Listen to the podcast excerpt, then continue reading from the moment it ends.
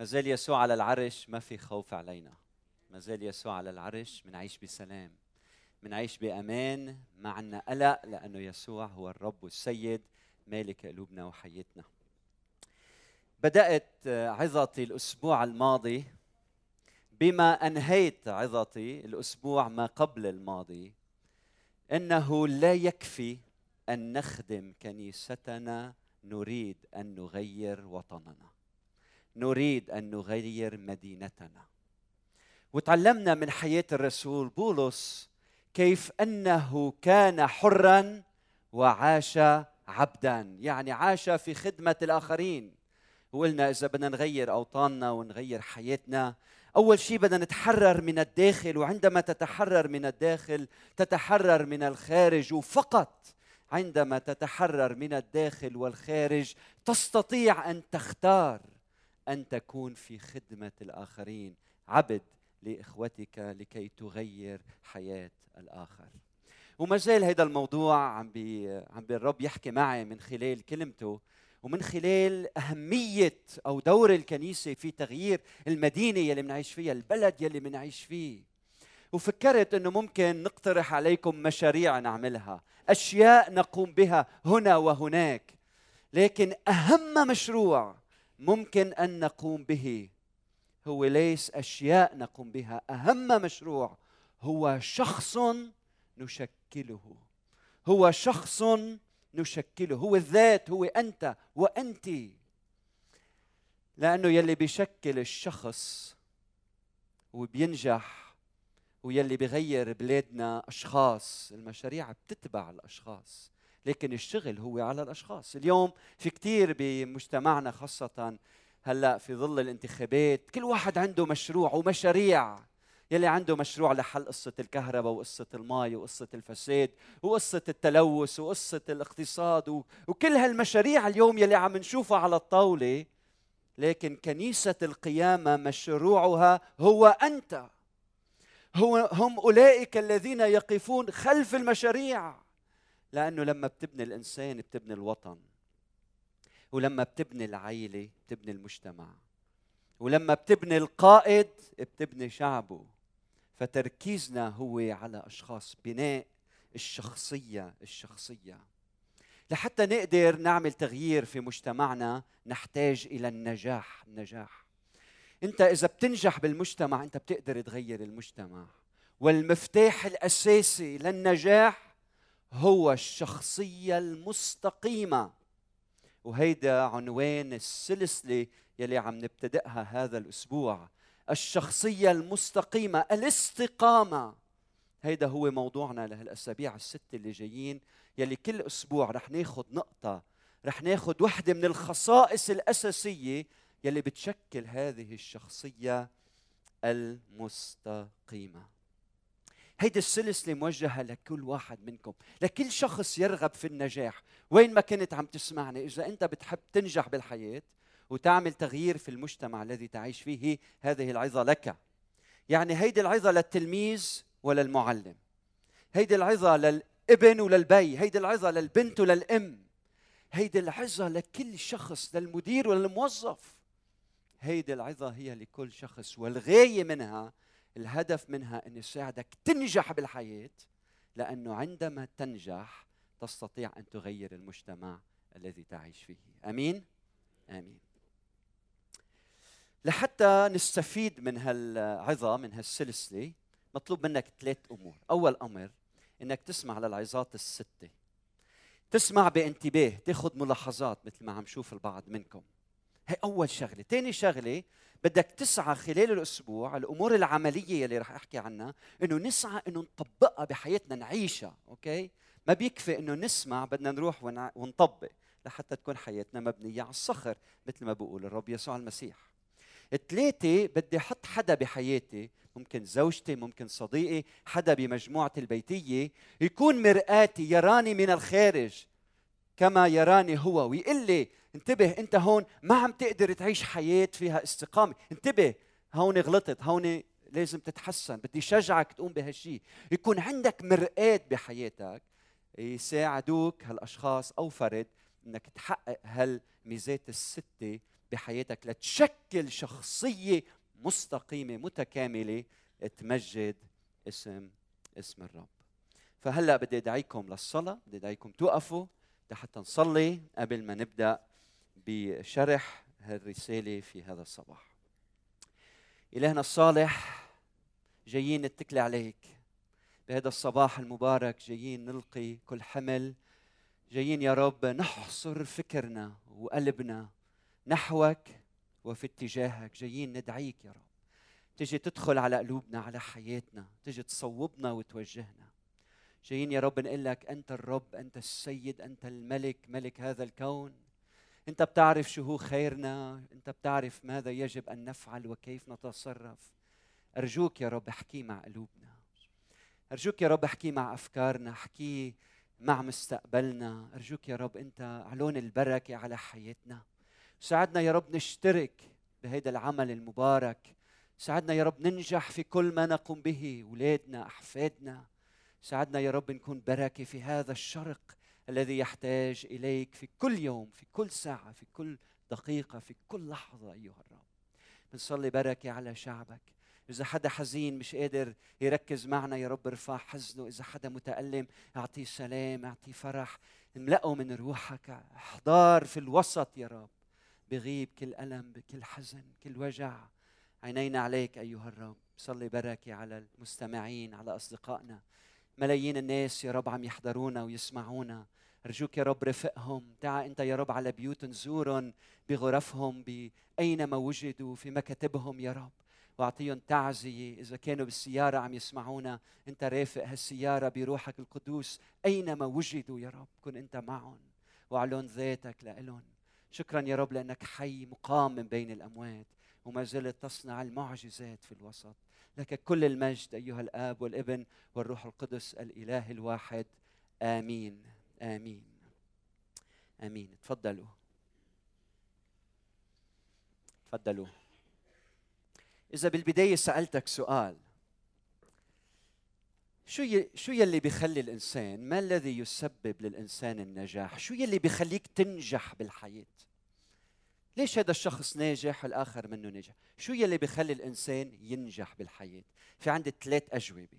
الجواب الأول هو مهارات. يعني شخص بيكون عنده مهارات معينة عنده علم عنده خبرة آه، تعلم أمور معينة اكتسب مهارات لحتى يقدر ينجح بعمله. مثلا مهندس كمبيوتر بيعرف كيف يجمع كمبيوتر كيف يصلح كمبيوتر. لماذا؟ لأنه عنده المعرفة عنده العلم عنده المهارات صح؟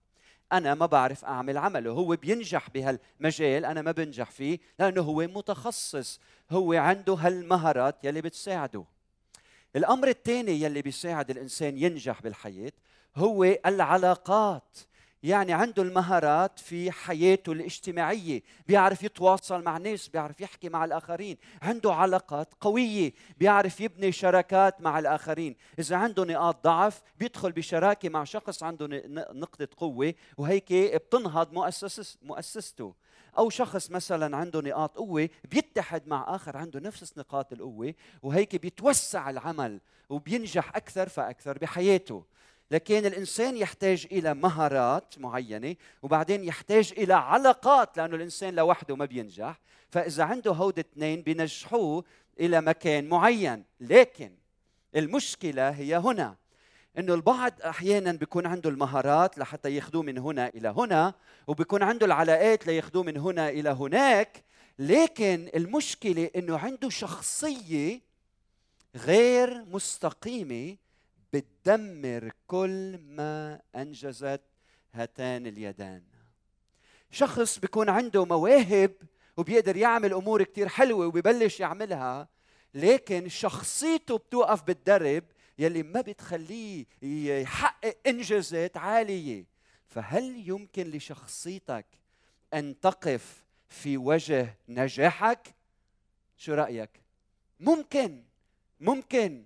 فهيدي الشخصية إذا منا شخصية مستقيمة كل شيء بتبنيه بترجع بتهدمه كل شيء بتجمعه بترجع بتخسره. الولد يلي بتربيه بتخسره بسبب شخصيتك غير المستقيمة. فبالإضافة للمهارات وللعلاقات نحتاج إلى أهم شيء هو الشخصية المستقيمة يلي بتحقق النجاح وبتساعد إنه هذا النجاح يستمر بالحياة. وأكثر من ذلك تنهي السباق يوما ما بنجاح نجاح نجاح نجاح. فالإنسان يحتاج إلى هيدي الشخصية المستقيمة لأنه إذا ما عندك هالشخصية بتنجح بالحياة شوي بعدين بتحس حالك عم تضرب بالسقف شخصيتك ما عم تقدر تستوعب هيدا النجاح يلي وصلت له. شخصيتك بتوصل لمحل إنه بتشعر إنه في عائق ما عم تقدر تتخطاه.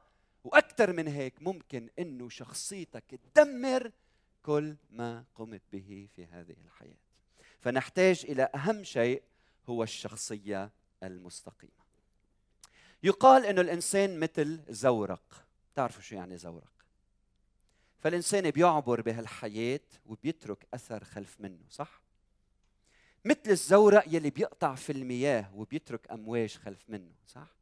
بيترك موجة على اليمين وموجة على الشمال وبكون قاطع بالمياه وكل واحد منا لما بيعبر هالحياة بيترك أثر خلف منه. فالموجة اللي على اليمين هي الإنجازات الأعمال اللي بتعملها. صاحب مؤسسة بتترك خلف منك مؤسسة. رسام بتترك لوحة فائقة الجمال.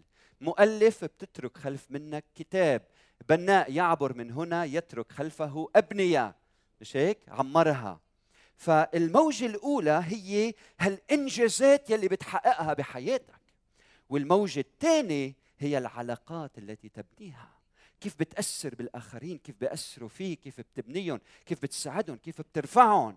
والمشكلة أحيانا إنه البعض منا بسبب شخصية غير مستقيمة نعم بينجح في تحقيق بعض الأمور بحياته وبيقوم بإنجازات معينة لكن الأشخاص اللي اشتغل معهم يتركهم ينزفون يتألمون بسبب أسلوبه بسبب طريقته فبيأذي الناس اللي حواليه مع إنه بيعمل بعض الإنجازات.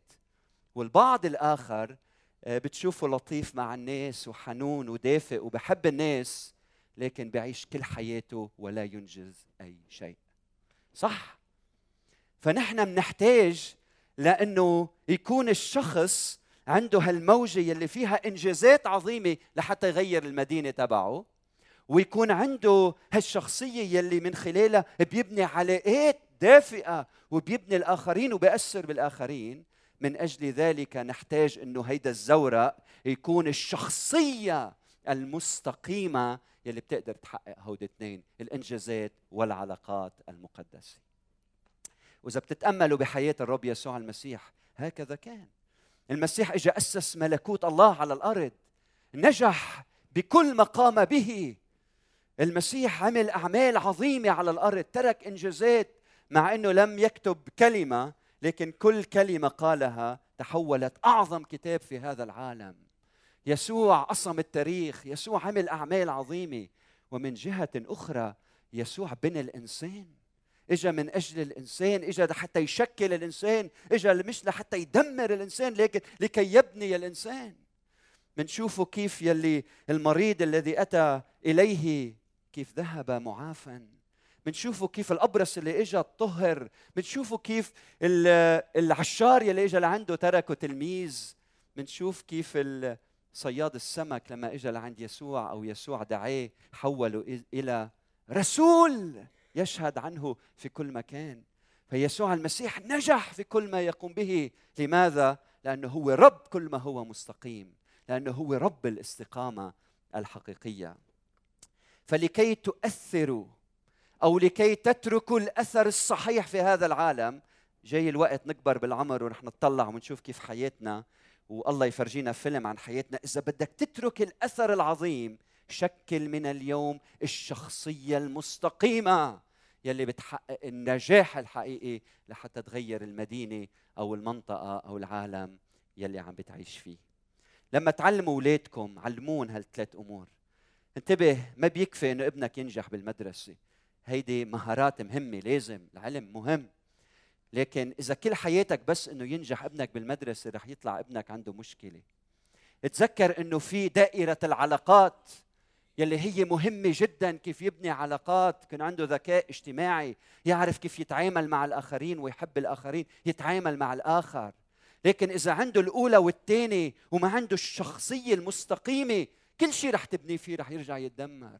وهذا الولد يلي ولدته رح تخسره بسبب إنك ما وضعت فيه ما أسست ما بنيت هالشخصية المستقيمة في حياته. وهلا بيجي السؤال ما هي الشخصية المستقيمة؟ ما هي الاستقامة؟ لما نفكر بكلمة استقامة. انتبهوا هيدي الكلمة جامعة جامعة وعميقة جدا. فخليكم معي وتابعوا تفسير معنى كلمة الاستقامة. أول شيء كلمة الاستقامة لها علاقة بالسلوك والأخلاق. أوكي؟ لها علاقة بالسلوك والأخلاق. فالاستقامة هي التزام طريق الصواب. يعني السلوك الصادق السلوك الصادق. وإذا بدنا نفكر فيها عموديا فينا نستعمل كلمة الشرف يلي بتعني الاستقامة. يعني لها علاقة بالارتفاع. بتقول شرفة أو يشرف على. أي العلو والسمو الأخلاقي. يعني الارتفاع فوق الشرور. أو إذا بدكم كلمة أخرى النزاهة يعني التنزه يعني الترك. تعرفوا لما نقول واحد رايح نزهة مثلا يعني عم يترك عمله للخروج إلى الهواء الطلق مش هيك؟ لحتى يتنفس يرتاح يغير جو هيدي النزهة الترك. فالتنزه لما بتترك الشر لما بتبعد عنه الترك ترك السوء والبعد عن كل ما هو قبيح. اذا الشخص المستقيم مثلا ما بياخذ الرشوة صح؟ ليه؟ لأنه مستقيم. أخلاقي. هو شخص يبعد عن الشر هو شخص بيكره الشر. يعني المستقيم نسر نسر. يرتفع فوق الشرور له لديه أخلاق سامية سامية. انتبهوا معي المستقيم ينجح في كل عمله. ينجح في عمله. ما تقول لي واحد فاشل بعمله مستقيم؟ المستقيم ينجح في عمله ينجح في عمله. بعدين الاستقامة هي مرتبطة تحديدا بالعلاقات. علاقة الزوج بزوجته علاقة الأصدقاء ببعضهم الأباء بأولادهم علاقة الناس ببعضها لها علاقة بالعلاقات. وبتعني الأمانة وتعني الصدق في العلاقات يعني الثبات على العهد. بمعنى الوفاء. وعكس الخيانة. ما فينا نقول يهوذا كان مستقيما صح؟ لأنه كان خائنا. وبتحمل معنى الإخلاص. وكلمة الإخلاص بتعني التفاني من أجل الآخر. كلام آخر المستقيم هو شخص في خدمة الآخر هو شخص مستعد إنه يضحي من أجل الآخر. هو شخص لا يسيء إلى الآخرين هو شخص ما بيحكي على حدا ما بيأذي حدا بالكلام. هو شخص بهمه الآخر هدفه بناء الآخرين. فانتبهوا لهيدي المستقيم ينجح في علاقاته. مش بس بعمله بينجح بعلاقاته. وثلاثة الاستقامة انتبهوا لها علاقة بالتكامل والتمامية بمعنى الكلية يعني عدم النقص. أي السلامة أي الشمولية الشموليه منها كلمة البر وهي كلمة جامعة لكل صفات الخير. أو بالعربي بنقول الصلاح أي السلامة من العيب. معناتها شخص منه مجزأ يعني من الداخل والخارج نفس الشيء. عنده بنية منسجمة أي متسق غير متناقض. يعني شخص مترابط أي منسجم مع ذاته. باللغة الإنجليزية بنترجم الاستقامة إلى الإنتجريتي اللي جاية من اللغة اللاتينية انتجريتاتم وبتعني التكامل والتماسك. هيدي هي الشخصية المستقيمة. يعني شخص ما بيلبس قناع يعني شخص ما بيقول لك شيء وبقول لآخر عكسه شخص ما بيسلك بوقت من الأوقات بطريقة وبوقت آخر آه، نقيضه. شخص منسجم مع ذاته متكامل. فأخوتي يكفي للإنسان يكفي للزعيم يكفي للقائد يكفي للمدير يكفي للمؤمن أن يكون إنسان بشخصية مستقيمة لحتى يكون النموذج الأعلى في المجتمع ويحقق النجاح ويكون سبب في تغيير المجتمع يلي بيعيش فيه. كل واحد منا بحب يكون مستقيم. في حدا بيناتنا بقول أنا مش طالع بالي يكون مستقيم. كلنا هون بنجتمع لأنه حب عندنا حب للاستقامة. أنا بحب حياتي تكون حياة مستقيمة صح؟ وهلأ في أمور بتساعدنا للاستقامة أمور تقليدية كلكم تعرفوها لكن مهمة جدا أساسية. مثلا إذا أنت بدك حياة الاستقامة أعطي حياتك ليسوع. خلي يسوع يجي يملأ كيانك وقلبك بالروح القدس وشوف كيف بيصير يدفعك من جوا نحو الاستقامة. مش هيك كلنا بنعرف؟ بعدين تغذى بكلمته. طوبى للرجل الذي لم يسلك في مشورة الأشرار. وفي طريق الخطاة لم يقف وفي مجلس المستهزئين لم يجلس لكن في ناموس الرب مسرته وفي ناموسه يلهج نهارا وليلا فيكون كشجرة كشجرة. مغروسة وين؟ عند مجاري المياه التي تعطي ثمرها في أوانه وورقها لا يذبل وكل ما يصنعه ينجح. قولوا معي ينجح ينجح. ليه؟ لأنه عنده شخصية مستقيمة. لماذا؟ لأنه عم يتغذى من كلمة الرب. وهودي الأشياء بتعرفوهم إنك تخلي يسوع يدخل على قلبك تتمسك بكلامه وتعيش كلامه. وثلاثة إنك تكون جزء جزء من جسده جسد المسيح. ما تعيش لوحدك. ما فيك تنمى لوحدك. بدك تكون جزء من عيلة يسوع يلي بيشجعوك وبيدعموك بيوقفوا حدك لحتى تنمح حياة الروحية. لكن هالأمور اللي بنعرفها السؤال هو لماذا؟ في بعض الأشخاص منا يلي هن مؤمنين يلي هن آه، بيقروا كلمة الرب يلي هن بشركة مع المؤمنين. لكن عمليا تطبيقيا ما عم يقدروا يعيشوا الاستقامة. فهمت علي؟ ما عم بيعيشوها عمليا بالعقل معروفة مفهومة. من هيك هيدي السلسلة عملية جدا. وبدي اليوم آه، ركز على أمور عملية بطريقة يمكن ولا مرة مفكرين فيها طريقة جديدة تساعدنا نحقق الاستقامة. فاولا يلي بدي أحكي عنه اليوم هو إنه الشخصية المستقيمة هي انتبهوا الشخصية الشخصية التي يثق بها الآخرون.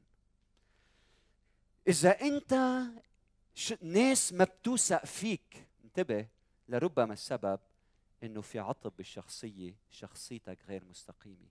لأنه الإنسان يلي عنده شخصية مستقيمة تثق به الناس تثق به الناس. طيب السؤال كيف أنا ببني الثقة؟ بناء الثقة كيف أنا ببني الثقة بيني وبين الآخر؟ وإذا هودي الأمور رح أعلمك عليهم هلأ عمليا بنطبقهم بحياتنا شوف كيف شخصيتك أكثر فأكثر بتصير شخصية مستقيمة. ففي عندي اليوم ثلاث أمور يلي بدنا ناخذهم معنا يلي بيساعدونا نبني الثقة بيننا وبين الآخرين. وهالثلاث أمور عملية. فبدنا ناخذهم معنا ونطبقهم هذا الأسبوع اللي جاي علينا. كيف أبني الثقة؟ أول شغلة لازم تعملها حتى تبني الثقة بينك وبين الآخر لأنه أنت ترغب إنه يكون عندك شخصية مستقيمة. واحد أن تعانق الآخر كما هو. أن تعانق الآخر كما هو. يعني أن تتصل بالآخر ومعاناته. يعني نحن منوثق بالشخص يلي بحس معنا صح؟ يلي بيشعر معنا يلي بيقدر يدخل عالمنا يلي بيقدر يتعاطف معنا. هيدا الشخص اللي بيقدر يدخل عالمنا وأحاسيسنا ومشاعرنا ويحس معنا هذا الشخص بنعطيه ثقتنا صح؟ فهل أنت تفعل ذلك؟ سمعنا بالفيديو يلي حضرناه يلي كنا عم نسأل بعض الناس انت كيف شو هو صفات الزعيم يلي بتحب يمثلك أو القائد أو النايب؟ فانتبهنا إنه آه، عدد كبير من الناس بدهم قائد زعيم يكون من الشعب ومن أجل الشعب. فاستعملوا كلمات مثل بيكون من الناس ومع الناس وحاسس بوجع الناس. وبتعرفوا هيدي الصفة بالإنجليزية لهالأشخاص هي empathy وبتعني in feeling. يعني إنك أنت تحط مشاعرك في الآخر. يعني تدخل عالم الآخر وتحس معه تحس بأحاسيسه. ولأنه لما بتكتسب قلب الآخر بتكتسب ثقة الآخر. صح؟ إذا عندك ابن مراهق وابنك بلش يتعاطى مع أصحاب وأنت هود الشباب اللي عم يحكي معهم مش راضي كثير عليهم. ففيك تبعت ورا ابنك وتقول له بيي ما بدي إياك بقى تلعب مع هالولاد. ما بدي إياك تتعاطى مع هالشباب هالشباب بقى. صح؟ فيك تقول له هيك فيك تعيط عليه. لكن ابنك بصير عنده شغف أكثر وحب أكثر إنه يتعاطى مع هالولاد لأنك عم تمنعه بهالطريقة. لكن إذا أنت دخلت أحاسيسه ومشاعره إذا أنت جيت قعدت معه وبلشت تفهم شو هو الشيء اللي عم يجذب ابنك المراهق لهالجماعة. شو هو الشيء يلي هن عم يعطوه إياه يلي أنت مش قادر تقدمه؟ شو هي الأمور يلي عم يعملوها يلي عم تعطيه شبع معين ما عم يقدر يلاقيه في البيت؟ وهيك لما بتدخل بعالم انتبه بتبلش وبتقدر تنقله من مرحلة إلى مرحلة أخرى. لما تحس معه ليه؟ لأنك بتكتسب ثقته ثقته. إذا نتأمل بكلمة الرب بنشوف مثلا برومية 12 في كلام عميق جدا لما قال الرسول بولس فرحا مع الفرحين وبكاء مع الباكين مهتمين بعضكم لبعض اهتماما واحد. الأسبوع الماضي شفنا كيف الرسول بولس قال للذين تحت الناموس أنا بصير تحت الناموس. مع إنه انتبهوا أنا مني تحت الناموس. وللذين بلا ناموس أنا بصير بلا ناموس. انتبهوا لكن أنا مني بلا أنا بلا ناموس. والذي مني بلا ناموس أنا تحت ناموس المسيح. والذين هم ضعفاء أنا بصير ضعيف مثلهم. وللكل أصبح كل شيء. لماذا لأنه لما بيكتسب ثقتهم أستطيع أن أربحهم للمسيح. لأنه كان يعرف الرسول بولس إنه لما بتكتسب قلب الآخر ويوثق فيك ساعتها فيك تقوده نحو الله وإلى الله. كم من مرة أنا وقعت بهالخطأ؟ يلي فيه ما شعرت مع الآخر كما يجب. بتذكر في امرأة مرة قالت لي أنت مش عم بتحس بوجعي أنت مش عم بتحس باللي أنا حاسس فيه. فحسيت لحظة من اللحظات كأنه في جدران بيني وبين الآخر ما عم بقدر أدخل عالمها وحس معها. بدي أقدم لها الحلول بدي أعطيها الأجوبة قبل ما هي تسأل أي سؤال. وأيام نحن بنعمل هيك مع نسواننا مش هيك؟ للرجال المزوجين نتصرف بهالطريقة. فقبل ما نسمع كأنه عنا الحل وبنحب نعطيه سفر الجامعة بيقول من يجيب عن أمر قبل أن يسمعه فله حماقة وعار. فكم من مرة أنا تصرفت بحماقة لأنه ما دخلت عالم الآخر ومشاعر الآخر.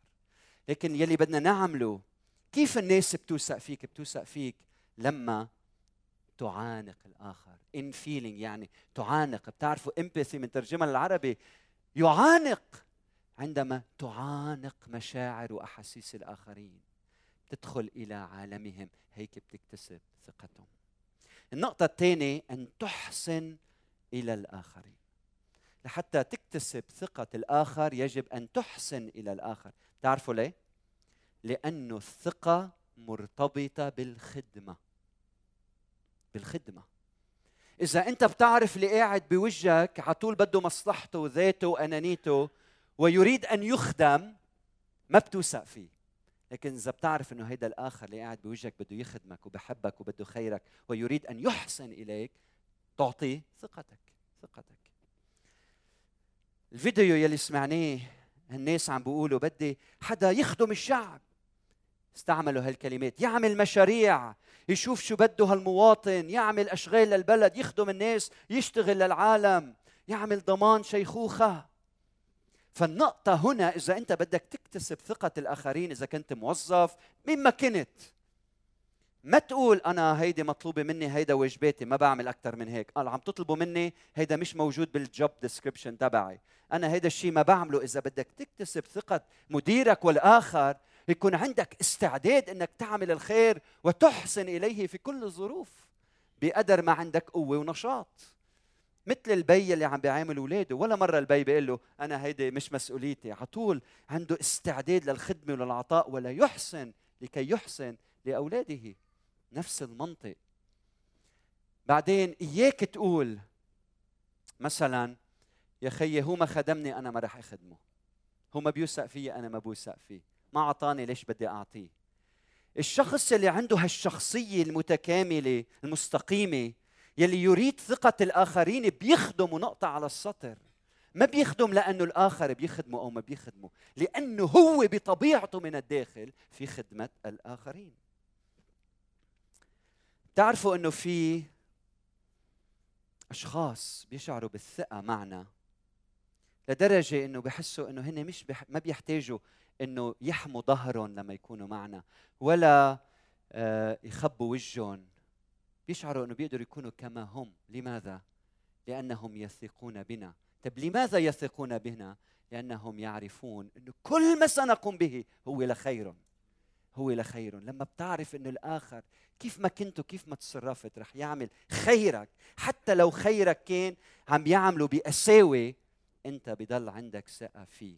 فإذا بدك تكتسب ثقة الآخرين عامل الجميع بالنعمة. عامل الجميع بالنعمة بغض النظر إذا هو منيح معك ولا مش منيح.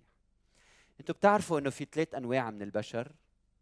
النوع الأول يلي بسموه المذروع المذعور مش هيك؟ المذعور المذعور يعني بارانويد هو الشخص اللي بيشوف العالم مقسوم لقسمين المناح والعاطلين الكويسين والصالح والطالح. وعلى طول بيطلع هيك وبيشوف إنه في حدا جاي الوقت إنه حدا بده يركض عليه وبده يأذيه حدا بده يعمل معه شيء عاطل حدا بده شرير بده يتقابل فيه ويجرب يأذيه فبضل عايش كل حياته بخوف وذعر ها؟ إنت إنت إنت معقولة إنت معقولة إنت. فمثلا بيشوفوا شخص لطيف بيقولوا آه هيدا عم بيمثل علي هو لطيف لكن هو بده يطعني بظهري هو بده يأذيني. هودي الأشخاص عندهم حالة نفسية وبدهم علاج.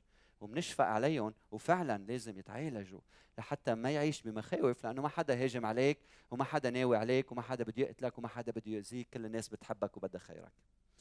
النوع الثاني من الناس هن الأشخاص يلي بيطلبوا الثقة يلي بيحبوا يوثقوا بالناس والناس توثق فيهم يعطون بقدر ما يأخذون. يعني كنت منيح معي بوثق فيك كنت صالح معي بوثق فيك بعطيك مثل ما بتعطيني لكن إذا مرة وحدة تخطئ تجاهي أو يساء فهمي أو حس إنك أنت عم بطريقة غير مباشرة غلطت معي بفقد الثقة فيك وببطل أوثق فيك.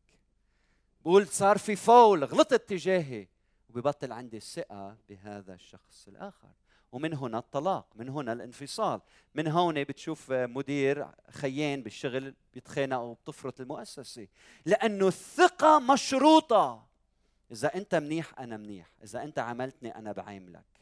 والزواج إذا كان مؤسس على هالشيء خطر جدا جدا. لكن في نوع ثالث من الناس يلي بيشبهوا يسوع المسيح. شو عمل الرب يسوع المسيح؟ لما بطرس خانه شو عمل فيه؟ عامله بالمثل؟ إجا لعنده خصوصي لإله. قال له أتحبني؟ أتحبني؟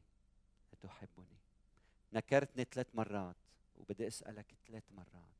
أتحبني؟ أتحبني؟ أتحبني. فالرب يسوع المسيح عم بيعلمنا إنه أنت بتوثق بالآخرين مش لأنه منيح ولا مش منيح وبتعاملهم وتحسن إليهم لأنه أنت بطبيعتك بتشبه معلمك وسيدك. أنت مستقيم من الداخل من الداخل. تصوروا معي زوجي. بتجي لعند الزوج زوجها بيقول لها أنا لطيف معك ما دامك أنت صادقة ومنيحة وكويسة وبتعملي كل شيء مطلوب منك. كيف بتحس هذه الامرأة؟ هل بتحس إنه فيها توثق بزوجها؟ ولا بتعيش بمخاوف إذا أنا بغلط لي شي غلطة بخسر زوجي؟ أما العلاقة الصحيحة هي لما الزوج يقول أنا رح احبك وكن لطيف معك ونقطع على السطر ونقطع على السطر. نحن بحاجة أخوتي لأشخاص يعطونا الثقة يوثقوا فينا. نحن بحاجة لأشخاص نشعر إنه نحن إنه هن بيوثقوا هن موضوع الثقة تبعنا. يعني إذا نحن انحرفنا وغلطنا ونزلنا بالمهوار هن ما بينزلوا معنا. هن حدنا ليفدونا. مش إذا نحن غلطنا هن بيغلطوا. بالعكس إذا نحن غلطنا هن موجودين لحتى يرفعونا ويحبونا لأنه محبتهم ثابتة وأعمالهم الصالحة تجاهنا ثابتة. فالمطلوب أن نحسن إلى الآخرين. لما نروح من هون بقدر ما أعطاك الرب من قوة ونشاط ونعمة وحكمة خدوم غيرك. هيك بتكتسب ثقة الآخرين. النقطة الثالثة كيف أبني الثقة؟ اولا أعانق الآخر. اثنين أحسن إلى الآخر. ثلاثة ألا تحجب جوانب الضعف التي فيك عن الآخر. يعني خلي الآخر يعرف إنك أنت شخص معرض للضعف. اخوة الثقة انتبهوا معي مرتبطة بالسلطة. ما حدا يضحك عليك ويقول لك الثقة ما لها علاقة بالسلطة. الشخص الضعيف ما حدا بيوثق فيه. أنا ما بعطي أولادي لشخص ضعيف بمعنى ما عنده الجدارة يسوق سيارة مثلا. إذا شخص ما عنده سلطة معينة وهيدي السلطة ممكن تكتسبها وعم بيحكي عن السلطة الإيجابية مش التسلط هيدي السلطة بتكتسبها من الخبرة من العلم من المعرفة من مراقبة الأمور آه، بتكتسبها مع الوقت بالحياة بصير عندك أنت سلطة معينة وأنت بتحب تحط حياتك وتعطي مواهبك وولادك ومقتنياتك تحطها بين يدي شخص تثق به يعني عنده نوع من السلطة. الشخص الضعيف نحن ما بنوثق فيه. الرب يسوع المسيح ما كان ضعيف.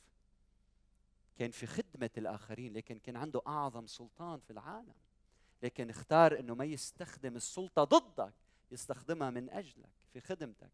من هيك كان وديع بس ما كان ضعيف. لكن المشكلة وين؟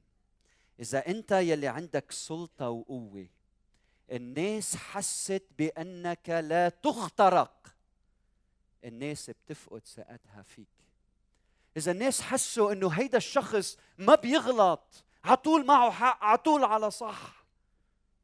كأنه الخطية ما بتقدر توصل له نحن بنفقد ثقتنا بهذا الشخص لأن نحن بنعرف إنه كلنا بشر وكلنا معرضين للسقوط. اولادنا بيشعروا بالأمان مع اباء وأمهات. عندهم ثقة بنفوسهم أقوياء. اولادنا ما بيحبوا آبائهم يكونوا ضعفاء ابدا بيتمردوا عليهم. ولكن ما بدهم آبائهم وأمهاتهم يكونوا عندهم سلطة لدرجة إنه ما فيك تقعد مع بيك بقى لأنه لا يخترق. صار بمكان عالي جدا وصار في فجوة كبيرة بينك وبينه. بتعرفوا كل مرة بوقف على هالمنبر وبعترف بضعف من ضعفاتي قدامكم بكتسب ثقتكم أكثر فأكثر. بتذكر مش من زمان خبرتكم كيف كنت راجع من السفر أنا وزوجتي وهيدا المسافر يلي بالرايح طلع علي وبالرجعه كان رح قطع من حدي وفات فيي. كيف إنه لما شفته عم ياخذ الشنطة بلحظة من اللحظات سمعت صوت عم بيقول لي هيك شعرت شعور بيقول إن شاء الله ما تجي شنطته إن شاء الله حقيبته ما توصل. وبعدين حسيت إنه يا رب من وين هذا الشعور الغلط؟ يا رب دخيلك سامحني. صار لي سنين عايش معك معقولة عم فكر بالسوء نحو آخر. لكن ضعفت وقعت بهالتجربة هيدي. بالآخر عدد كبير منكم هناني ما عرفت ليش هنيتوني. بس هنيتوني لأنه حسيتوا أنه حكمة كمان بيخطي يضعف مثله مثل كل هالناس عنده ضعفاته. بتذكر لما كان عمري 17 سنة ونص أو 18 كان بعدني جديد بالإيمان. وكنت بكنيستي يلي أسيس غسان هو راعية بيرعاها. وكان مسافر طلب من شخص اسمه مستر هولمز يوعظ. مستر هولمز كان من هو من جنوب أفريقيا وكان يشتغل بعتقد بالألياس وكان بالكنيسة معنا.